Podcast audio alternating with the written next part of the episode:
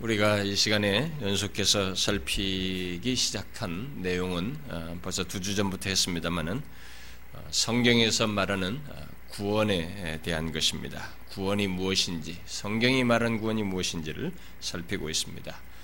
앞서서 우리는 구원에 대해서 살피는 이유와 목적을 제일 먼저 얘기를 했고, 지난 시간에는 성경에서 구원을 말할 때 그게 구원이 성경에서 말하는 구원이 무엇인지 뜻하는 바가 무엇인지를 살폈습니다. 아, 여러분 지난주에 제가 구원이 무엇이라고 어, 성경에서 말하는 구원이 무엇이라고 말을 했습니까? 어, 구원은 그저 이 세상에 살다가 죽고 나서 좋은데 가는 뭐 누구 연예인 누구 죽으면 좋은데 가서 잘 편안하길 바란다 뭐 이렇게 사람들이 그렇게 하는데 그렇게 좋은 곳에 가는 그런 것이 아니고 성경이 말하는 구원은 네 가지를 기본적으로 내포하고 있다고 말했습니다. 첫째는 구원하시는 분, 구원자 하나님을 얘기하고 있고 그 다음에는 구원받는 어떤 사람을 얘기하고 있다고 말했습니다. 그 다음에는 구원받는 자의 상태, 구원받는 사람의 상태를 말하고 있다. 다시 말해서 무엇으로부터의 구원인지를 성경이 많이 말하고 있다고 했습니다. 그리고 네 번째로 말한 것은 구원받는 사람이 누리게 될 행복이 무엇인지, 결국 어, 구원하시는 목적이 무엇인지에 대해서 어, 말한다고 했습니다. 구원을 말하려면 이 네 가지를 다 함께 말할 때 성경이 말한 구원을 말한다고 했습니다. 자, 그러면 어, 그 구원에 대한 어, 이 정도의 이제 정의를 해 놓고 그 구원이 어떻게 어, 이 땅에서 또 우리 개개인에게 있게 되는지를 이제부터 상세히 살피기에 앞서서 이제 오늘부터는 성경에서 말하는 이 같은 구원과 아, 다른 잘못된 그런 구원관을 제가 몇 차례에 걸쳐서 살피도록 하겠습니다. 아, 성경에서 말하는 구원에 대해서 어, 상세기, 상세하게 살피기에 앞서서 어, 우리는 지난 교회 똑같이 성경을 가지고 어, 예수를 믿는다고 하고 나름대로 뭔가를 했던 사람들 지난 교회 역사를 거쳐서 지금까지 성경이 말하는 것과 다른 구원관이 있어 왔고 지금도 혼란을 야기시키고 있기 때문에 우리는 먼저 그것들부터 어, 정리하는 것이 필요하다고 봅니다. 아, 첫 시간에 제가 아, 구원에 대해서 살피는 세, 세 가지 목적이 있다고 말을 했는데 그 중에 그 세 번째가 바로 이런 것을 우리 시대의 구원을 혼란케 하는 그런 것들을 어, 정리하는 것이 또 하나의 목적이기 때문에 바로 그것을 어, 이 시간에 살피 먼저 지금부터 몇 시간에 걸쳐서 살피도록 하겠습니다. 여러분들 중에 어떤 사람들은 잘못된 구원관에 대해서 뭐 그런 거 굳이 말할 필요가 있습니까? 그냥 성경에서 말하는 것을 잘 전해주면 우리가 알아서 다 정리할 것이 아닙니까? 라고 말할지 모르겠어요. 그러나 신약의 사도들도 여러분이 보시면은 그들은 항상 아닌 것을 밝혀주었어요. 이 세상 역사는 바른 것만 있는 것이 아닙니다. 항상 뒤섞여 있고 사단이 이렇게 역사하고 있어서 이 왜곡된 것들이 함께 이게 예, 항상 같이 뿌려지기 때문에 사도들은 아닌 것들을 밝혀서 정리해주고 그 다음에 적극적인 내용으로서 어, 성경이 뭘 말하는 하나님의 진리가 무엇인지를 밝혀 주었습니다. 아, 따라서 우리도 앞으로 이 살필 이 잘못된 구원관들은 어, 이것들을 먼저 정리함으로써 어, 우리 주변에서 쉽게 들을 수 있는 것들이면서 어, 마치 참된 것인 양 우리에게 다가오고 있고 또 다가올 수 있는 것들이기 때문에 이것들을 알지 못하면 우리가 혼돈합니다. 그래서 이런 것들을 먼저 정리하는 시간을 갖도록 하겠습니다. 아, 그런데 제가 이제 이 내용들을 지금부터 전할 때 약간 어려움이 있습니다. 음, 항상 이런 내용들을 정리하다 보면 여러분들 중에는 어려움을 겪는 사람이 있습니다. 이런 것들을 들어보지 않았고 익숙하게 들어보지 않았던 사람들도 있고 또 우리 중에는 교회라는 곳을 나온 지 얼마 되지 않는 처음 나오는 사람들도 우리 중에 있고 어, 이 성경적인 배경 지식이 없는 사람들이 있어서 다소 이런 것이 생소하게 느껴질 수 있습니다. 그러나 이제 믿기 시작하든 어쨌든 간에 조금만 여러분들이 인내하시고 이런 내용들을 알므로써 이 세상을 이렇게 보게 되는 것입니다. 아, 똑같이 기독교를 믿지만 교회 안에 이렇게 잘못된 것들이 있을 수 있다는 것을 알고 여러분들이 분별하여서 제대로 된 성경이 말하는 그런 구원을 알고 그것을 소유하는 대로 나아가는 그런 밑거름이 되었으면 좋겠습니다. 그래서 사도들도 잘못된 것을 밝혀주었듯이 이 밝혀줄 때 이런 것을 통해서 여러분들이 정리할 수 있으면 좋겠습니다. 자, 그러면 구원에 대해서 성경으로부터 이 벗어난 것들은 어떤 것들이 있을까? 아, 제일 먼저 이 시간에 살피고자 하는 잘못된 구원관, 곧 성경이 말하는 것이 아닌 구원관은 어, 지난주에 살핀 구원에 대한 이 네 가지 내용 중에 첫 번째와 세 번째를 강력하게 부정하는 어, 내용이면서 오늘 본문 말씀에서 어, 비추어 보면 오늘 본문의 말씀에 비추어 보면 오늘 본문의 주어를 부정하는 그런 구원관입니다. 자, 그러면 무엇이겠어요? 오늘 읽은 본문 말씀에서 주어를 부정하는 구원관이라고 했으니 무엇이겠습니까? 음? 예? 자, 시간이 없으니까 빨리 시작하겠습니다. 예. 그것은 우리의 구원에 대해서 하나님이 절대적인 주권자이시다는 사실, 구원은 하나님께서 시작하시는 것으로 좀 기술되어 있는데, 하나님이 절대적인 주권자이시다는 사실을 부정하고 대신 인간, 우리 스스로 또는 우리의 자력으로 구원을 얻을 수 있다고 하는 주장입니다. 아, 쉽게 말하면 내가 원하면 구원을 받을 수 있다는 주장입니다. 자, 뭐 여러분들이 이 정도 말하니까 아, 아무것도 아니구나 할지 모르. 지금부터 잘 들어보죠. 아무것도 아닌 것이 아닙니다. 이 허무맹랑할 것 같은 이 내용이 기독교에 깊이 들어와서 지금도 사람들 사이에 전해지고 있습니다. 자, 그래서 제가 여러분들에게 한 가지 질문해 보도록 하겠습니다. 자, 여러분은 자신이 원하면 구원을 받을 수 있다고 생각하십니까? 내가 원하면 구원을 받을 수 있다고 생각합니까?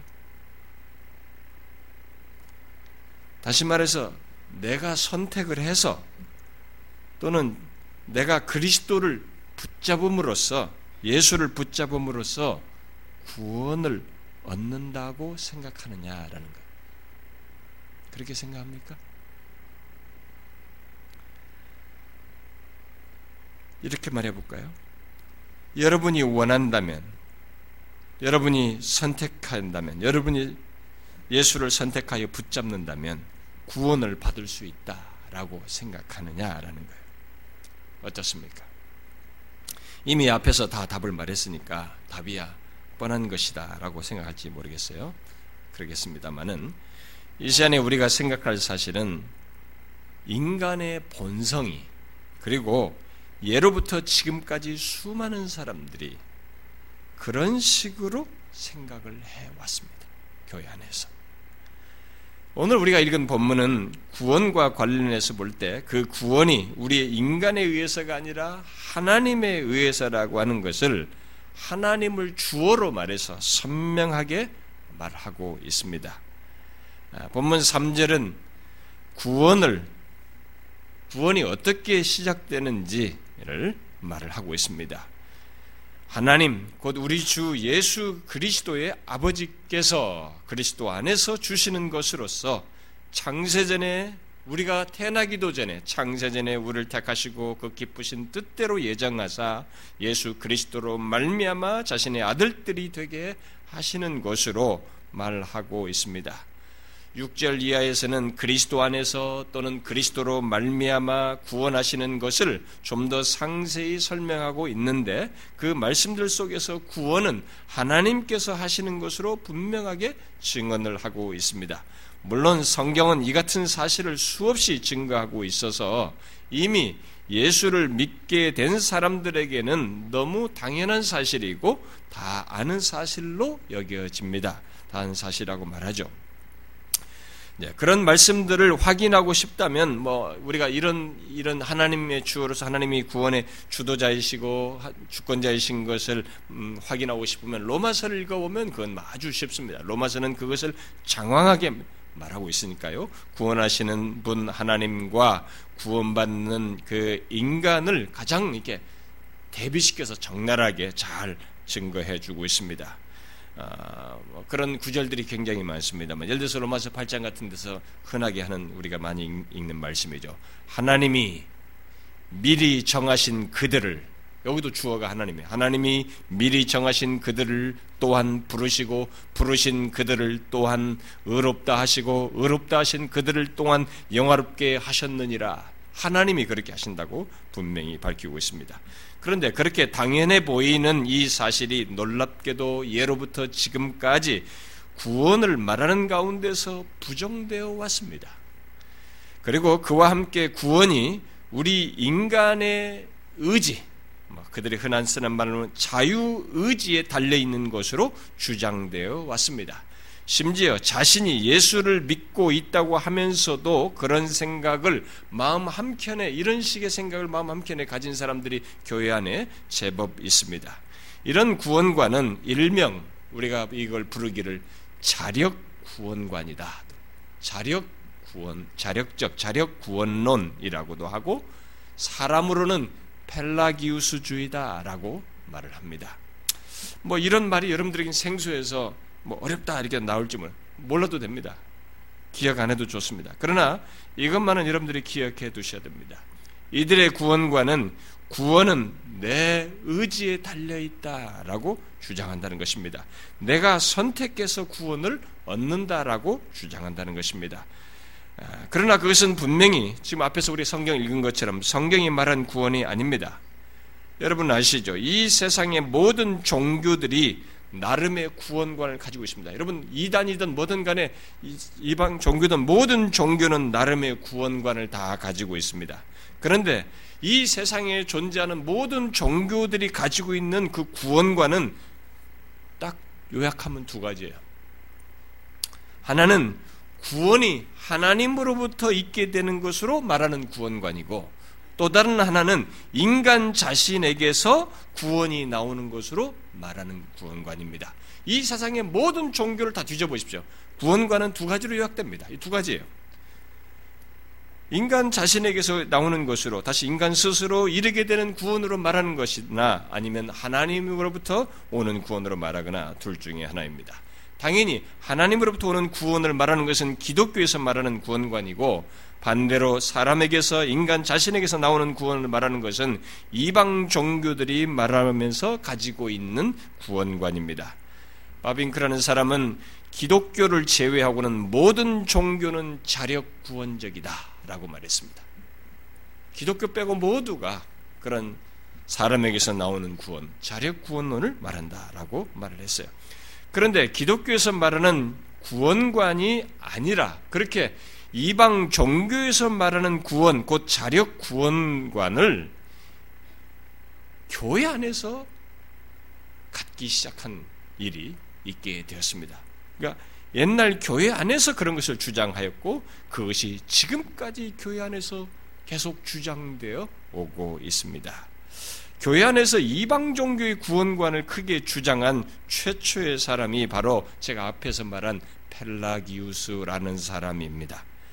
그는 4세기 어, 때 살았던 사람이고 어, 그리고 그 5세기 어, 초까지 활동을 했던 사람인데 그는 사도들이 1세기 사도들이 떠나고 약 300년 300여 년이 지난 그 400년대 초에 오랫동안 인간 세상을 지배해 왔고 당시 널리 퍼져 있던 스토아 철학이라고 하는 세상 철학이에요. 스토아 철학의 윤리학의 기초에서 당시 로마 교회를 딱 와서 보니까 영국 사람이 수도 수사가 로마에 와 보니까 로마 교회들이 기강이 해이해져 있고 풍기가 문란한 가운데서 자꾸 은혜 교리만을 주장을 하는 것 같고 은혜 교회로 교회 교리에만 매달리고 실천적인 삶이 결여되어 있을 뿐만 아니라 하나님과 직접적인 교제 등을 등한시하는 어? 그런 모습이 있다고 판단하여서 이 사람이 비판을 하는 가운데 사도들의 가르침과 다른 다양한 신학적인 주장들을 막 그런 철학 사상에 근거해서 주장을 하게 됩니다. 보통 현실에 그렇게 그런 현실의 잘못을 비판을 하고 무엇인가 틀린 것을 바로잡겠다고 할 때 많은 사람들이 빠지는 위험 중에 하나가 또 다른 극단으로 빠지는 것입니다. 이 펠라기우스도 똑같은 일을 하게 되었습니다. 그는 하나님의 은혜에 대해서 마치 알러지 반응을 가진 듯이 거부감을 드러내었고 대신 인간의 의지와 능력을 상, 높였습니다. 그래서 당시 아우구스티누스 우리는 영어로는 어거스틴이라고 말을 합니다만 이 어거스틴이 주장한 인간의 도덕적인 무능력, 인간은 부패하고 타락해 있기 때문에 도덕적으로 무능하다. 바울의 말씀에 근거해서 사도의 증거를 따라서 그런 걸 주장했죠. 인간의 도덕적인 무능과 하나님의 주권적인 은혜를 주장한 이 어거스틴의 사상이 기독교의 도덕성을 손상시켜고 이렇게 기강이 해해지고 사람들에게 사람들이 삶이 망가지도록 만들었다라고 판단하고 그 인간의 도덕적인 무능과 하나님의 주권적인 은혜에 대해서 정반대의 주장을 이 사람이 주장하기 시작합니다. 그는 인간 속에는 타고난 부패성이 없다. 어거스틴과 정반대로 타고난 부패성이 없고 죄의 결과로서의 범죄 성향 같은 것, 죄성이라고 하는 것도 존재하지 않는다라고 주장을 했어요. 결코 그런 인간 본성은 변함없이 선하다. 인간의 그런 본성은 변함없이 선하다라고 보았습니다. 그런 주장 속에서 그는 인간은 원죄를 가지고 태어나지 않는다라고 주장을 했습니다. 곧 인간은 모두 에덴 동산에서의 아담과 똑같이 도덕적으로 중립 상태에서 태어나서 그러니까 아담과 동일한 조건으로 태어나서 하나님이 명하시는 것들을 수행할 능력을 가지고 있다라고 주장을 했습니다. 이 펠라기우스에 있어서 죄는 보편적인 모든 인간에게 죄가 있지 않고, 그러니까 죄는 보편적인 인간의 조건이 아니라 인간 개개인의 선택이다라고 주장을 했어요. 오늘날 많은 시작, 신학자들과 교회 안에 많은 사람들이 원죄를 아주 싫어합니다. 이것도 다 여기에 뿌리를 두고 있는 것인데 원죄를 아주 불쾌하게 생각을 하고 거부 반응을 말하면서 또 어떤 사람들은 거의 말하지도 않고 또 부정하고 있는데 그것은 결국 펠라기우스처럼 잘못된 구원관으로 이어지게 되는 것입니다. 지금 오늘날 교회 안에 이거 주장하지 않는 사람들 굉장히 많습니다. 오늘 한국 교회 안에도 원죄 주장하지 않는 사람 굉장히 많습니다. 그게 다 뿌리가 지금 여기에 있는 것입니다. 혹시 여러분 중에도 누가 아담의 범죄 안에서 여러분 자신이 죄인이다고 여러분들이 태어나면서부터 죄인이고 죄 중에 출생하게 됐다고 말을 하면 기분 나쁜 사람이 있습니까? 아마 여러분들 중에 있을 거예요. 아니, 내가 왜 죄인이냐고. 내가 수, 아담과 당 무슨 상관이냐고 말이지. 내가 왜 태어나면서 내가 왜 죄인이냐고. 말도 안 되는 소리단 말이지. 기분 나쁘한다 말. 뿌리가 여기입니다. 성경에 따른 것이 아니에요. 분명 시편 51편에서 시편 기자가 우리들이 죄 중에 출생하였다고 증거하고 있고 또 로마서 3장에서 의인은 없나니 하나도 없으며 깨닫는 자도 없고 하나님을 찾는 자도 없고 다 치우쳐 함께 무익하게 되고 선을 행하는 자가 없나니 하나도 없다고 말을 했음에도 불구하고 그런 내용을 들으면 기분이 나빠하는 사람들이 우리 주변에 널려 있습니다. 그런 그것은 결국 그의 구원관이 바르지 않다는 것을 말해주는 것입니다. 벨라기우스도 원죄를 거부하면서 나름의 구원관을 그런 식으로 주장을 했던 것이죠. 그는 인간이 선이나 악을 선택할 수 있는 능력, 곧 자유의지를 가지고 하나님이 명하시는 것을 수행할 능력이 있다고 말하면서 하나님은 불가능한 것은 아무것도 명하지 않으셨고 그래서 인간은 자신이 원하기만 하면 선을 행할 수 있고 선을 행할 수 있는 능력을 지니고 있으며 육신의 연약함은 단지 핑계일 뿐이다라고 하였습니다. 그에게 아담의 범죄는 그 개인의 잘못된 선택을 했던 것이지고 아담이 개인적으로 잘못된 선택을 한 것뿐이고 그러므로 우리는 그의 나쁜 본보기를 선택하지 않기만 하면 된다라고 주장했습니다. 로마서 5장에서 말한 내용과 정반대 얘기를 한 것이죠. 더 나아가서 그는 인간은 죄를 범하지 않고 살 수 있고 하나님의 계명을 준수할 능력도 있다라고 주장했습니다. 그러면서 은혜는 창조 당시 모든 사람에게 준 것. 은혜라고 하는 것은 다른 것이 아니다. 창조 당시에 모든 인간에게 준 것, 자유의지를 주고 이성을 주고 양심과 같은 자연 능력을 준 것, 이것이 은혜이지. 그 다음부터 우리 인간이 가지고 있는 의지를 뭘 도와가지고 하나님께로 나아가는 이런 은혜는 은혜가 아니다. 성경에서만 은혜를 부정하죠. 그래서 성경에 은혜라는 말이 너무 많이 나오고 있어서 부정할 수 없었기에 벨라기우스는 은혜라는 말을 사용하기는 해도 그가 말하는 은혜는 인간에게 누구도 손 못 댈 의지의 자유를 부여하는 것으로 그리고 선을 행하도록 하나님이 주신 능력으로 설명했습니다. 은혜라고 하는 것은 누구도 손 못 댈 나만의 고유한 신조차도 하나님도 손 못 대는 이 자유 의지를 주었다는 것이 은혜이지.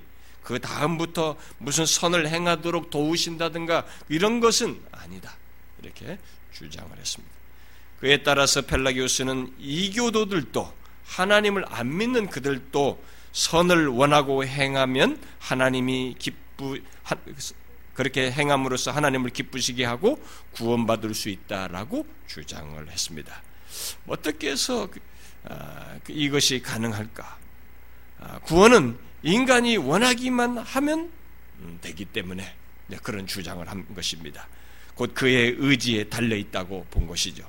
그렇다면 벨라기 벨라기우스에 따를 때 구원은 결론적으로 누구로부터 나온다는 얘기가 됩니까? 오늘 보면 말씀에 하나님이 아닌 것입니다. 바로 인간 자신에게서 나오는 것이 되는 것이죠.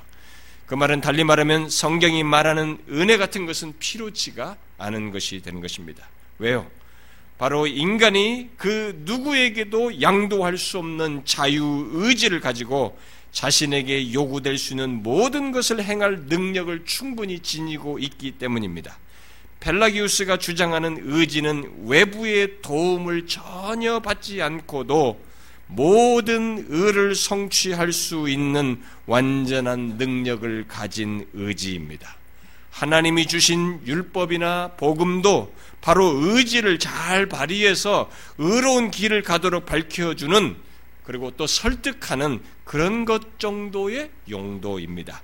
심지어 예수 그리스도도 그 의지를 잘 발휘하도록 주신 선물로서 선한 본보기로 이 얘기를 하고 있습니다.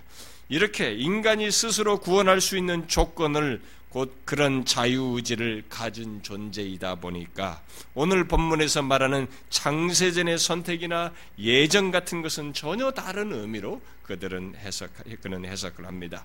하나님께서 구원으로 부르신다든가 우리가 호의 효과적인 부르심이라고 부르는 누구를 하나님께서 구원으로 부르시는 것 이런 것들을 다 부정합니다.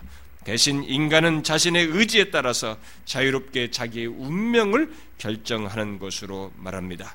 이 같은 펠라기우스의 주장을 고든 루이스라는 사람은 이렇게 말했어요.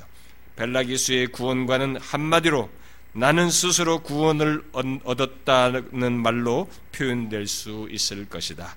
이교 사상을 기독교화한 것으로 볼 수 있는 펠라기우스 주의는 사람은 자신의 노력을 통해 스스로 구원받을 수 있다고 가정했다. 벨라기우스 주의는 교회 안에 최초로 등장한 순전한 자력 구원 사상이다라고 말을 했습니다. 벨라기우스는 거듭남 같은 영적인 재탄생의 필요성도 그는 주장하지 않았습니다. 대신 죄를 포기하고 하나님의 법에 순종할 때 구원이 일어난다라고 보았던 것입니다. 그러므로 펠라기우스의 구원론의 핵심 주제는 성경에서 말하는 초자연적인 거듭남이 아니라 인격적이고 도덕적인 개혁이에요. 인격적이고 도덕적인 개혁이. 오늘날 굉장히 교회들이 좋아하는 내용입니다. 오늘날 큰 교회들 중에서 제가 특정한 교회를 지칭할 수 없습니다만은 성경을 다 얘기하는데 도덕주의적인 기독교를 말하고 있습니다. 그런 것들의 원조예요, 이게. 펠라기우스가.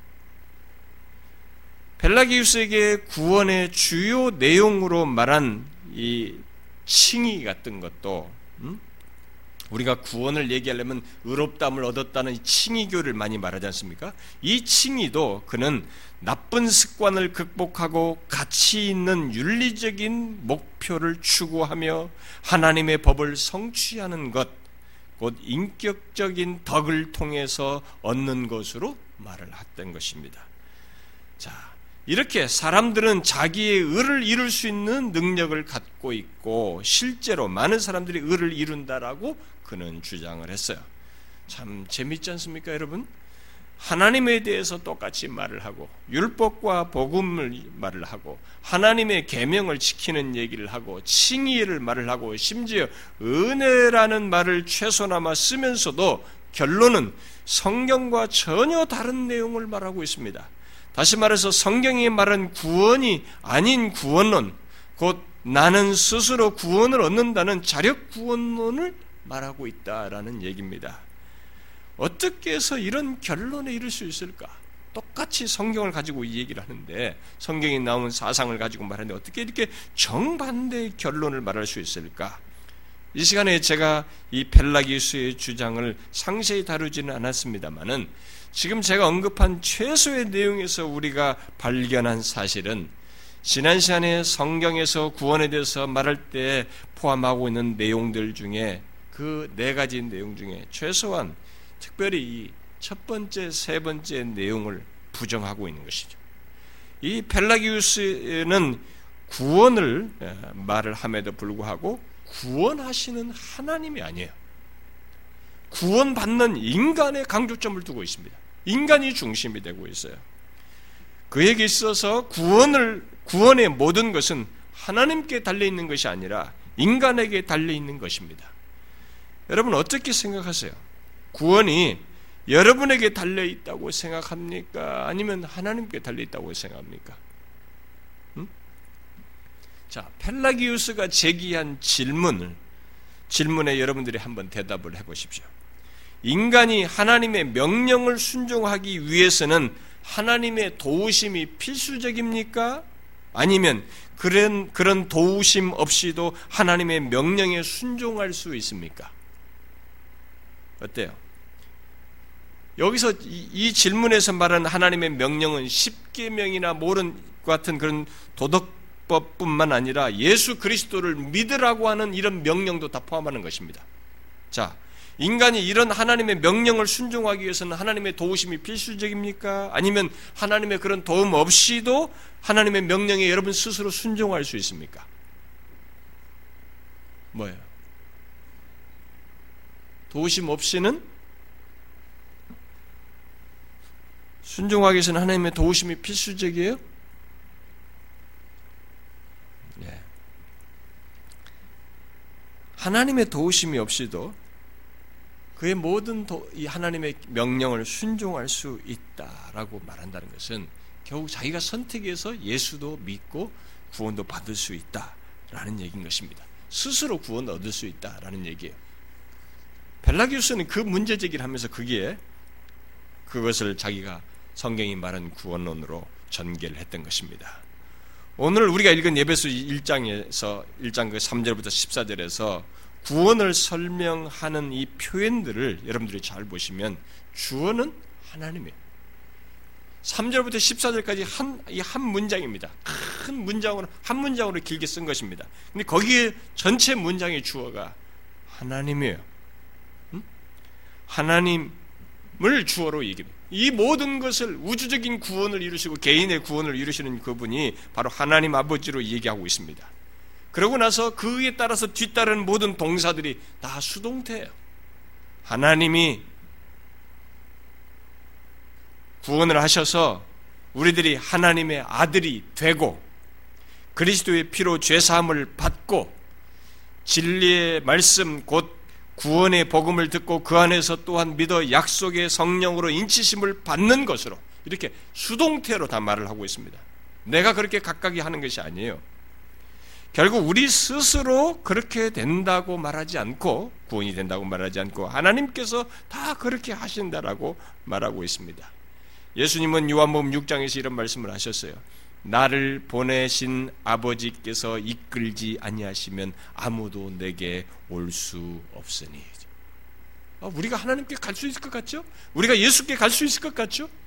예수님은 아닙니다. 하나님 아버지께서 이끌지 아니하시면 아무도 내게 올 수 없으니 그랬었어요. 이렇게 성경은 구원을 구원하시는 하나님으로부터 말미암는 것입니다. 종종 어떤 사람들이 결혼해서 아 내가 예수 결혼하면 내가 예수 믿을게 뭐 이렇게 약속을 한단 말이에요. 연애할 때. 근데 교회당은 와주죠. 근데 자기가 믿으려고도 자기가 예수가 안 믿어지기 때문에 결국은 나중에 결혼하고서 본색을 드러냅니다. 교회를 안 나오게 되죠. 그게 뭐 한둘 있는 케이스가 아닙니다. 큰에 빠진 케이스예요. 바로 구원이 그런 것입니다. 내가 맘먹어서 되는 것이 아닙니다. 성경은 구원을 구원하신 하나님으로부터 말미암다고 분명히 강조하고 있어요. 왜냐하면 인간은 모두 스스로 해결할 수 없는 구원받기 이전의 조건을 가지고 있기 때문입니다. 무엇입니까? 바로 지난주에 우리가 살폈던 죄와 율법과 하나님의 진노와 사망과 공중권세 잡은 자 사단의 권세 아래에 있기 때문에 그렇습니다. 인간은 누구나 예외 없이 그 다섯 가지 조건을 가지고 있는 것입니다. 성경이 이런 사실을 말하면서 구원은 하나님의 은혜로 얻는 것임을 줄곧 강조하고 있습니다. 그럼에도 불구하고 사람들이 구원이 인간에게 달려있는 것으로 말하는 일이 사도가 죽은 뒤 약 300년이 지나서부터 시작해가지고 지금까지 교회 안에 있는 것은 정말로 흥미로운 사실이에요. 너무나 재미있는 사실입니다. 더욱이 펠라기스의 주장은 AD 418년에 카르타고 교회 회의에서 그리고 또 431년 에베소 교회 회의에서 정죄되었습니다. 교회 회의가 그것을 정죄했어요. 성경과 상관없었기 때문에 정죄했습니다. 카르타고 회의는 다음과 같이 선언했습니다. 우리는 하나님의 은혜에 의해서 의하여 그리스도를 통하여 도움을 받아 그가 말한지 부정한 것을 더 강조했습니다. 도움을 받아 각각의 매 행위에서 옳은 것을 알게 될 뿐만 아니라 행하게 된다. 그러므로 은혜가 없이는 경건에 속한 것을 소유하지도 생각하지도 말하지도 행하지도 못한다라고 선언했습니다. 펠라기우스 주장과 완전히 반대의 선언을 한 것입니다. 펠라기우스는 모든 것을 인간에게 돌린 데 반해서 카르타고 교회 회의는 모든 것을 하나님께 돌렸습니다. 또 벨라기우스는 인간의 자유 의지에 좌우되는 것으로 말을 했지만 카르타고 교회에는 인간 하나님의 은혜 없이는 아무것도 안 된다고 선언했습니다. 이 두 차이를 워필드는 이 세상에서 가능한 오직 두 개의 종교, 곧 믿음의 종교와 행위의 종교의 차이를 말한다라고 했습니다. 벨라기우스가 기독교 안에서 말했지만 그것은 결국 기독교의 것이 아닌 것이죠. 그럼에도 얼마 버젓이 기독교 안에서 이런 것이 사람들에게 호응을 받고 수용되는 일이 있었던 것입니다. 그러나 이것은 벨레구스가 주장한 것은 기독교 것이 아닙니다.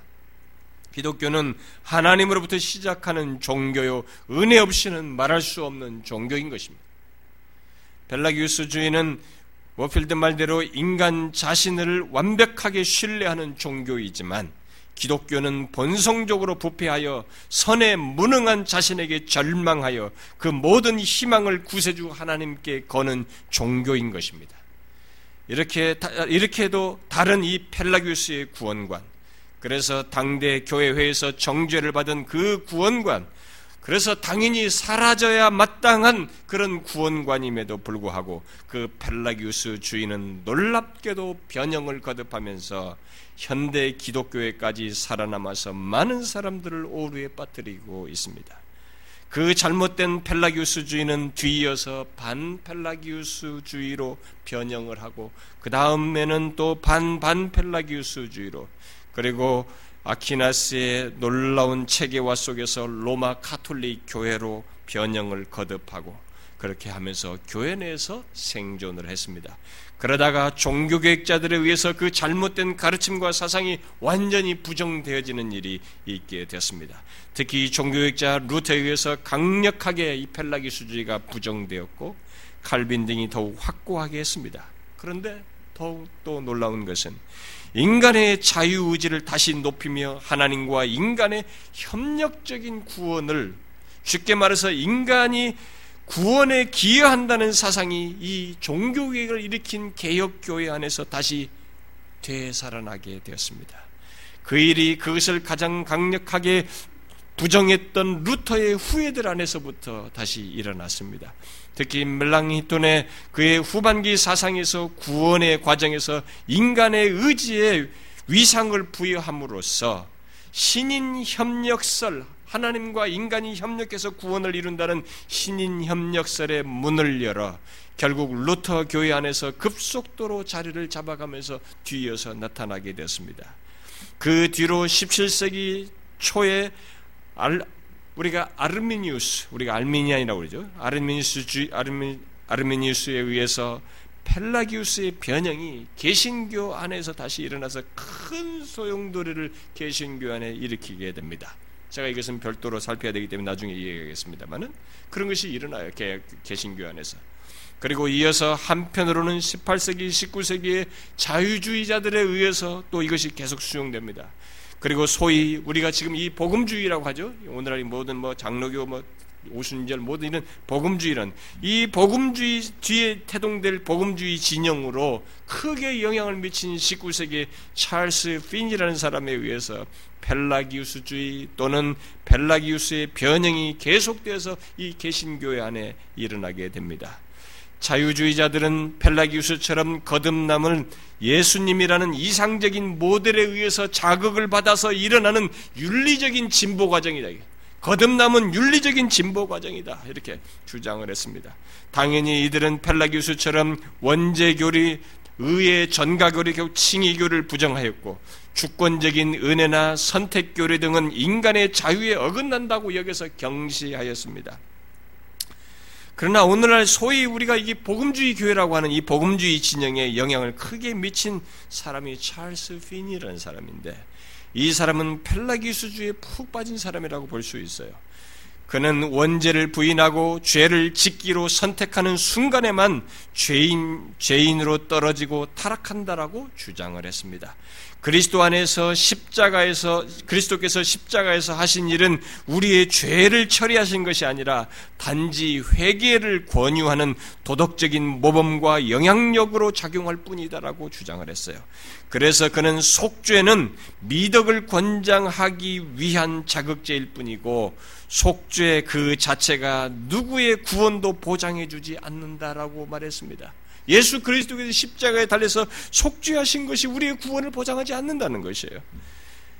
그러다 보니까 그도 그리스도의 의의 전가를 부인하고 우리가 선택하기만 하면 하나님께 완벽하게 순종할 수 있고 나아가서 이런 선택만이 의롭다함을 얻는 길로 여기며 이렇게 말을 했습니다. 온전하게 나타나는 순종은 칭의의 조건이다. 순종이 칭의의 조건이라는 것입니다. 결국 그는 펠라기우스의 구원관을 그대로 반복하여 말했습니다. 곧 자발적으로 의롭다 하심을 얻고 자발적으로 죄인도 된다라고 말했습니다. 종교개혁을 일으켰던 것을 완전히 뒤집어 버린 것입니다. 그에 따르면 우리의 구원을 위해 하나님의 적극 직접적이고 인격적이며 기적적인 개입이 필요치 않습니다. 하나님께서 주권적으로, 기적적으로, 인격적으로 개입할 필요 같은 것이 없는 것입니다. 이런 사람의 영향이 변형되고 계속 발전해가지고 오늘날 개신교 안에 들어와 있어요. 그렇게 펠라기우스의 문제는 하나, 구원의 모든 것은 결국 결론으로 가보면 하나님께 돌리지 않습니다. 인간에게 돌리는 것입니다.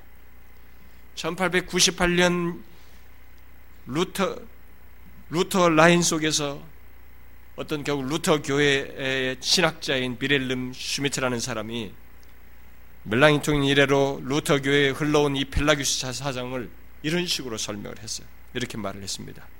성령조차도 사람에게 속해 있는 자유의지 앞에서는 어느 누구도 구원을 받아들이도록 강제할 수 없다.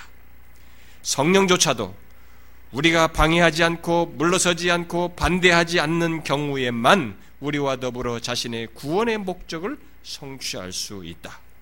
이 모든 것은 우리의 능력에 좌우되고 우리가 이 능력을 잘못 사용한다면 성령도 어쩌지 못한다. 성령조차도 구원받기를 원하지 않는 자를 돕지 못한다. 이런 식으로 말하면 오늘날 이런 사상이 사람들에게 그대로 들어가는 것입니다.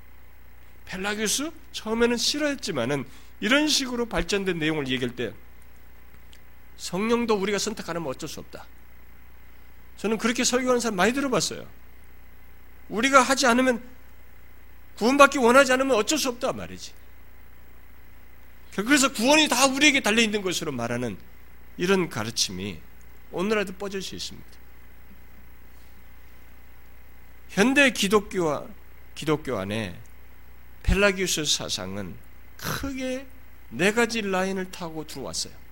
하나는 아까 Lutheran 루터 교회라는 라인을 타고 들어왔고 또 하나는 아르미니우스주의라고 라인을 타고 들어왔고 또는 그 다음에 자유주의자들의 라인을 타고 들어왔고 그 다음에 아까 이 복음주의에 영향을 미친 찰스 피니 같은 사람을 통해서 라인을 타고 들어왔습니다.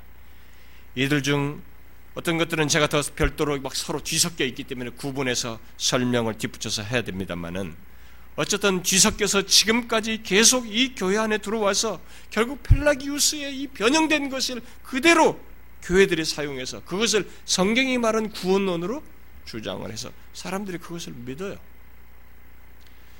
개신교 안에 흘러들어온 이 펠라기우스주의는 개신교 안에서 강력하게 기본적으로 세 가지를 주장을 하죠.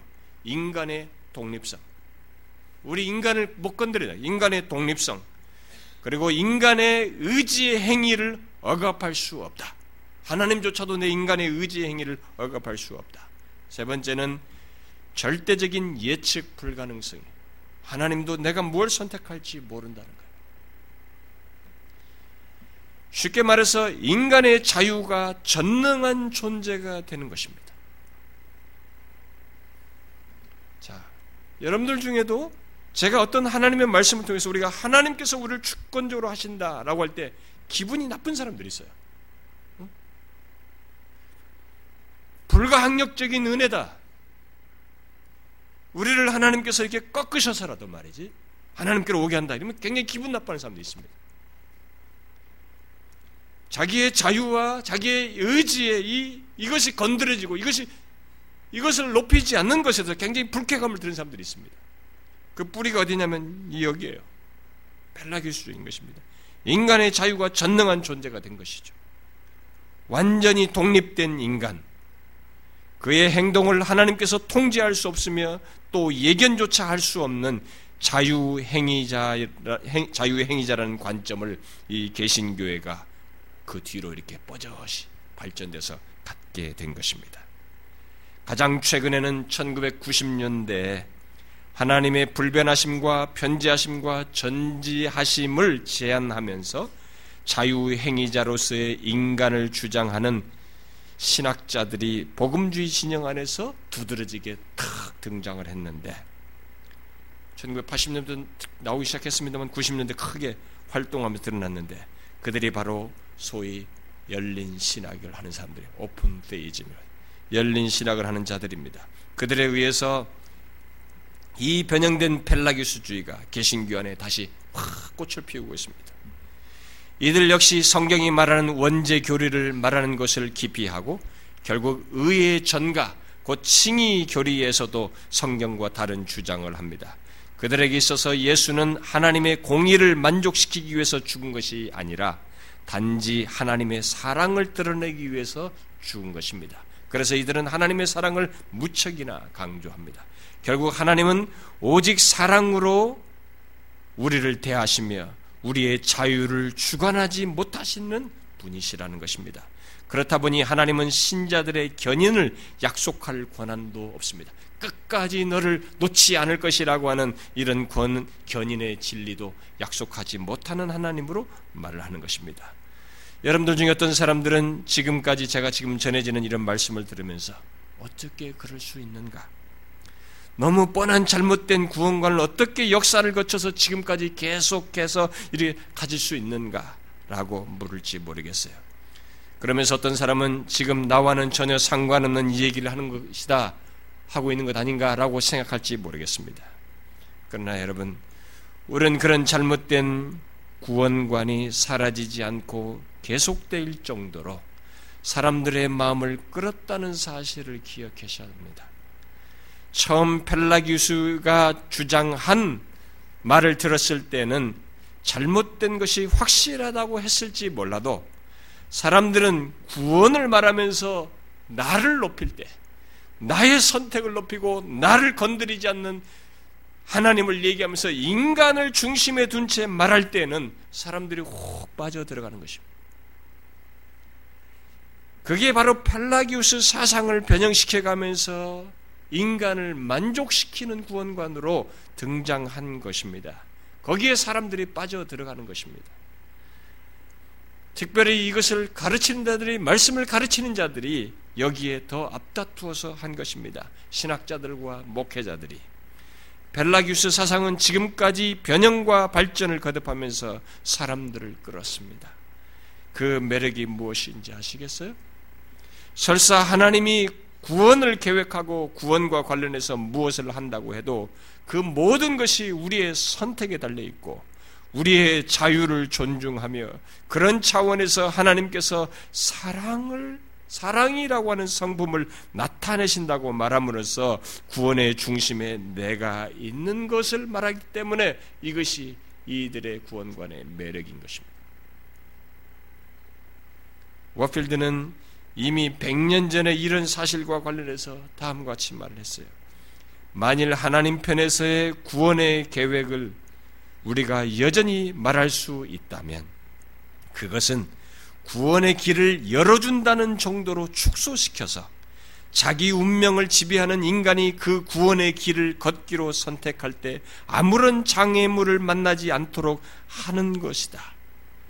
이것이 현대의 가장 광범위하고 자신 있게 선언하는, 선언하고 있는 구원 개념이다.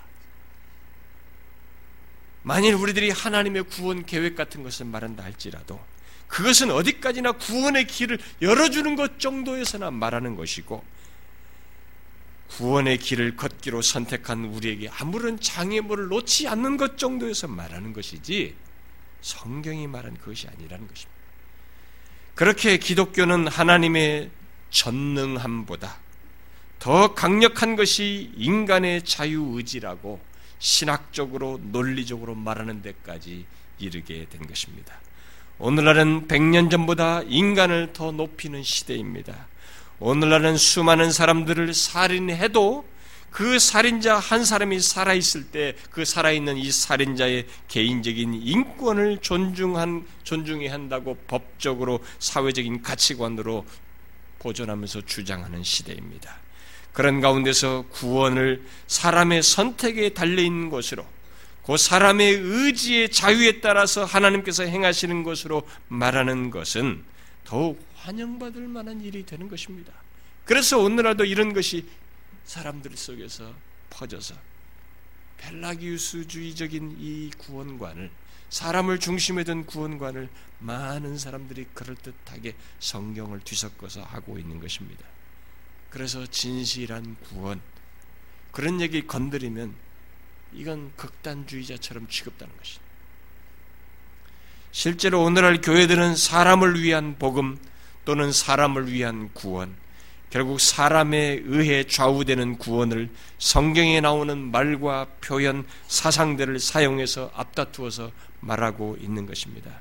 마치 인간의 의지를 존중하고 각자의 선택을 존중하고 결국 인격을 존중하는 신학을 말하는 것 같고 더욱 현대적인 것처럼 보이지만 사람을 위한 구원을 말하는 이런 모든 내용들이 사실상 전혀 새로운 것이 아닙니다. 오히려 AD 400년대 초에 당시 교회 회의에서 정죄받은 사상인 것입니다. 그런데도 사람들은 자신을 만족해 하는 이 구원론을 즐거이 받아들이고 있습니다. 이런 현실과 관련해서 윌리엄 월먼이라는 사람은 오늘날 설교를 어떤 목표성을 가지고 이 설교가 있는지를 잘 지적했습니다. 자력 구원은 우리가 행하는 설교 중 상당수의 목표이다. 목회자로서 솔직하게 밝힌 거예요.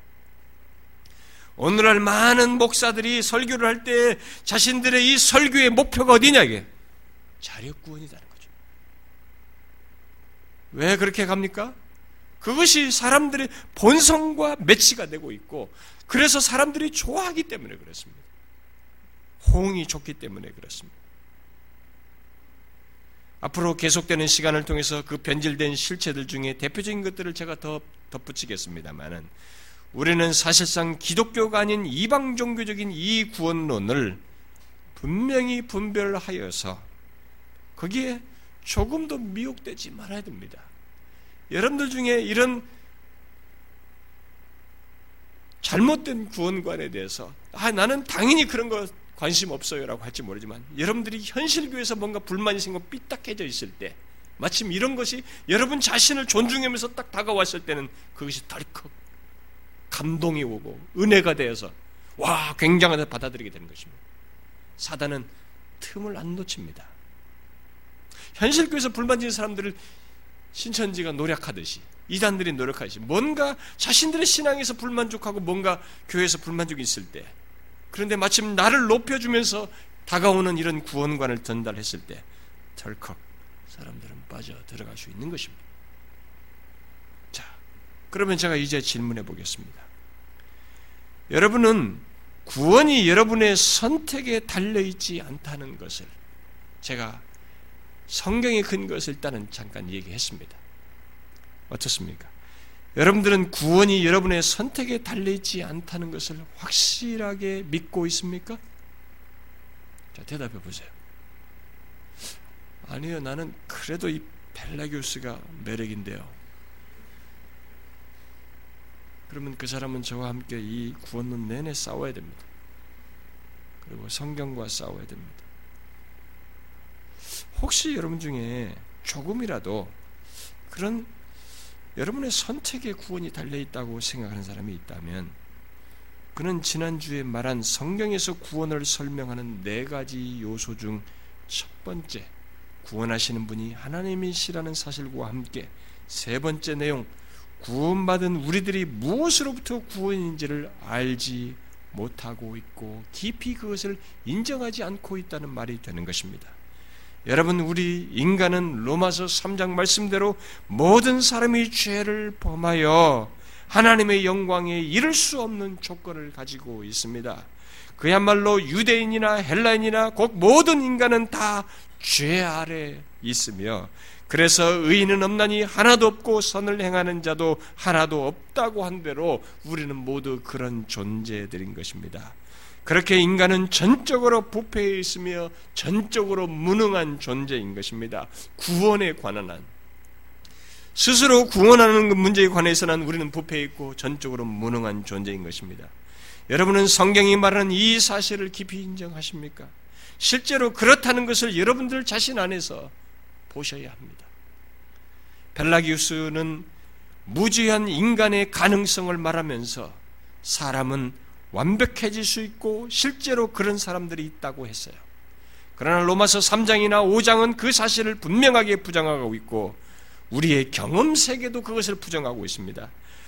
우리 모두가 보고 경험하듯이 인간은 태어나면서부터 누가 죄를 가르쳐 주지 않아도 죄성을 드러내서 알아서 죄를 짓고 자기중심적이며 이기적인 성향을 드러냅니다. 여러분들 자식을 여러분들이 죄 이것은 죄란다. 여러분이 가르쳐줘서 그들이 죄를 지었어요? 아무도 그런 자가 없습니다. 다 알아서 죄를 짓는 것입니다. 그래서 인간은 예외 없이 로마서 3장 말씀대로 모든 사람이 죄 아래에 있는 것입니다. 아니 지난주에 무엇으로부터 구원인지 돼서 말한 바와 같이 모든 인간은 죄 아래에 있으며 율법 아래에 있고 하나님의 진노 아래에 있고 사망 아래에 있으며 공중권세 잡은 자 사단의 권세 아래에 있는 것입니다. 어떻습니까? 여러분은 자신이 그런 조건에 있던 자들인 것을 분명히 아십니까? 그것을 아셨습니까? 자신이 전적으로 부패한 자들이요 구원에 있어서 전적으로 무능한 자인 것을 곧 죄에 팔린 자요 사망의 권세 아래에 있어서 소망 없는 자인 것을 여러분들이 아셨냐는 겁니다. 여러분들이 이것을 알고 있습니까?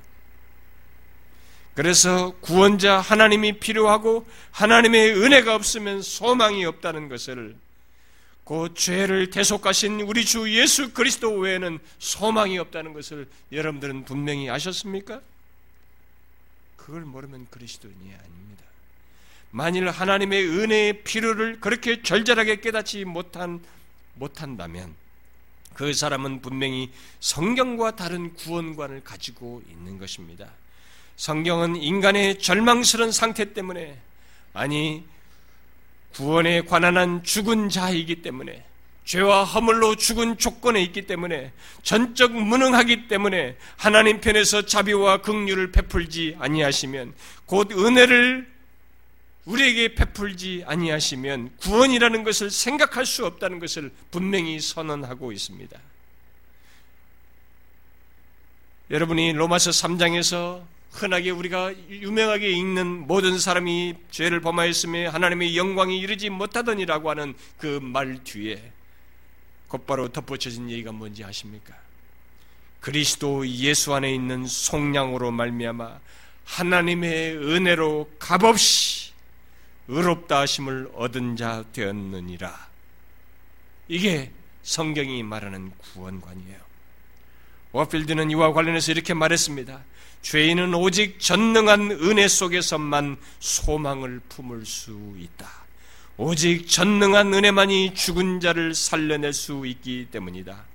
빽빽한 시체 더미에 나팔수를 보내어 천국 문이 열려 있다. 누구든 원하는 자는 들어가도 좋다라고 외치게 한들 무슨 소용이 있단 말인가?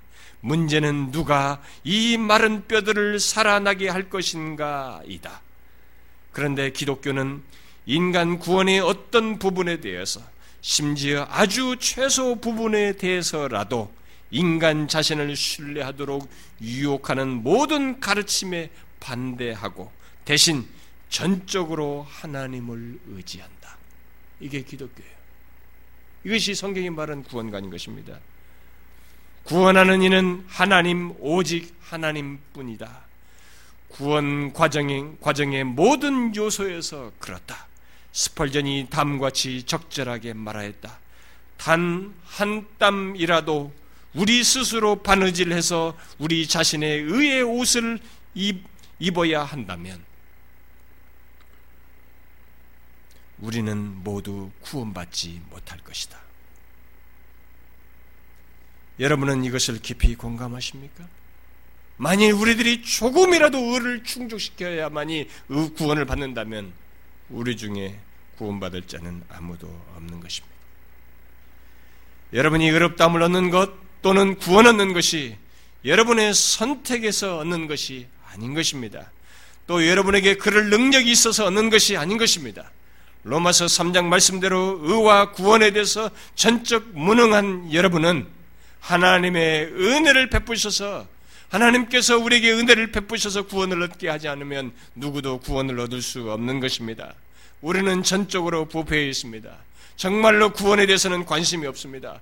여러분들이 누구에 끌려서 오든지 여러분들이 스스로 구원을 얻을 수 있습니까? 벌써 오기 싫어하지 않습니까? 왜 하나님께 나가는 것 자체가 왜 이렇게 싫습니까? 나면서부터 여러분들의 자식을 심지어 교회 안에서 키운 자식인데도 교회 가면서 하나님을 믿는 것에 대해서 말씀을 듣는 것을 왜 이렇게 싫어합니까?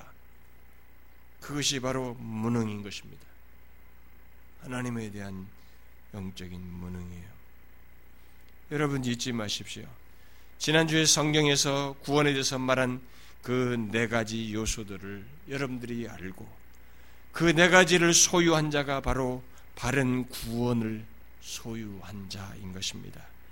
우리는 모두 죄 아래 있어서 법회하고 구원에 있어서 무능하기에 구원자 하나님께서 은혜를 베풀지 않으면 우리는 구원받을 수 없습니다. 여러분은 자신의 구원을 생각할 때 이 사실을 절절하게 인정하시는지를 보셔야 됩니다. 어떻습니까?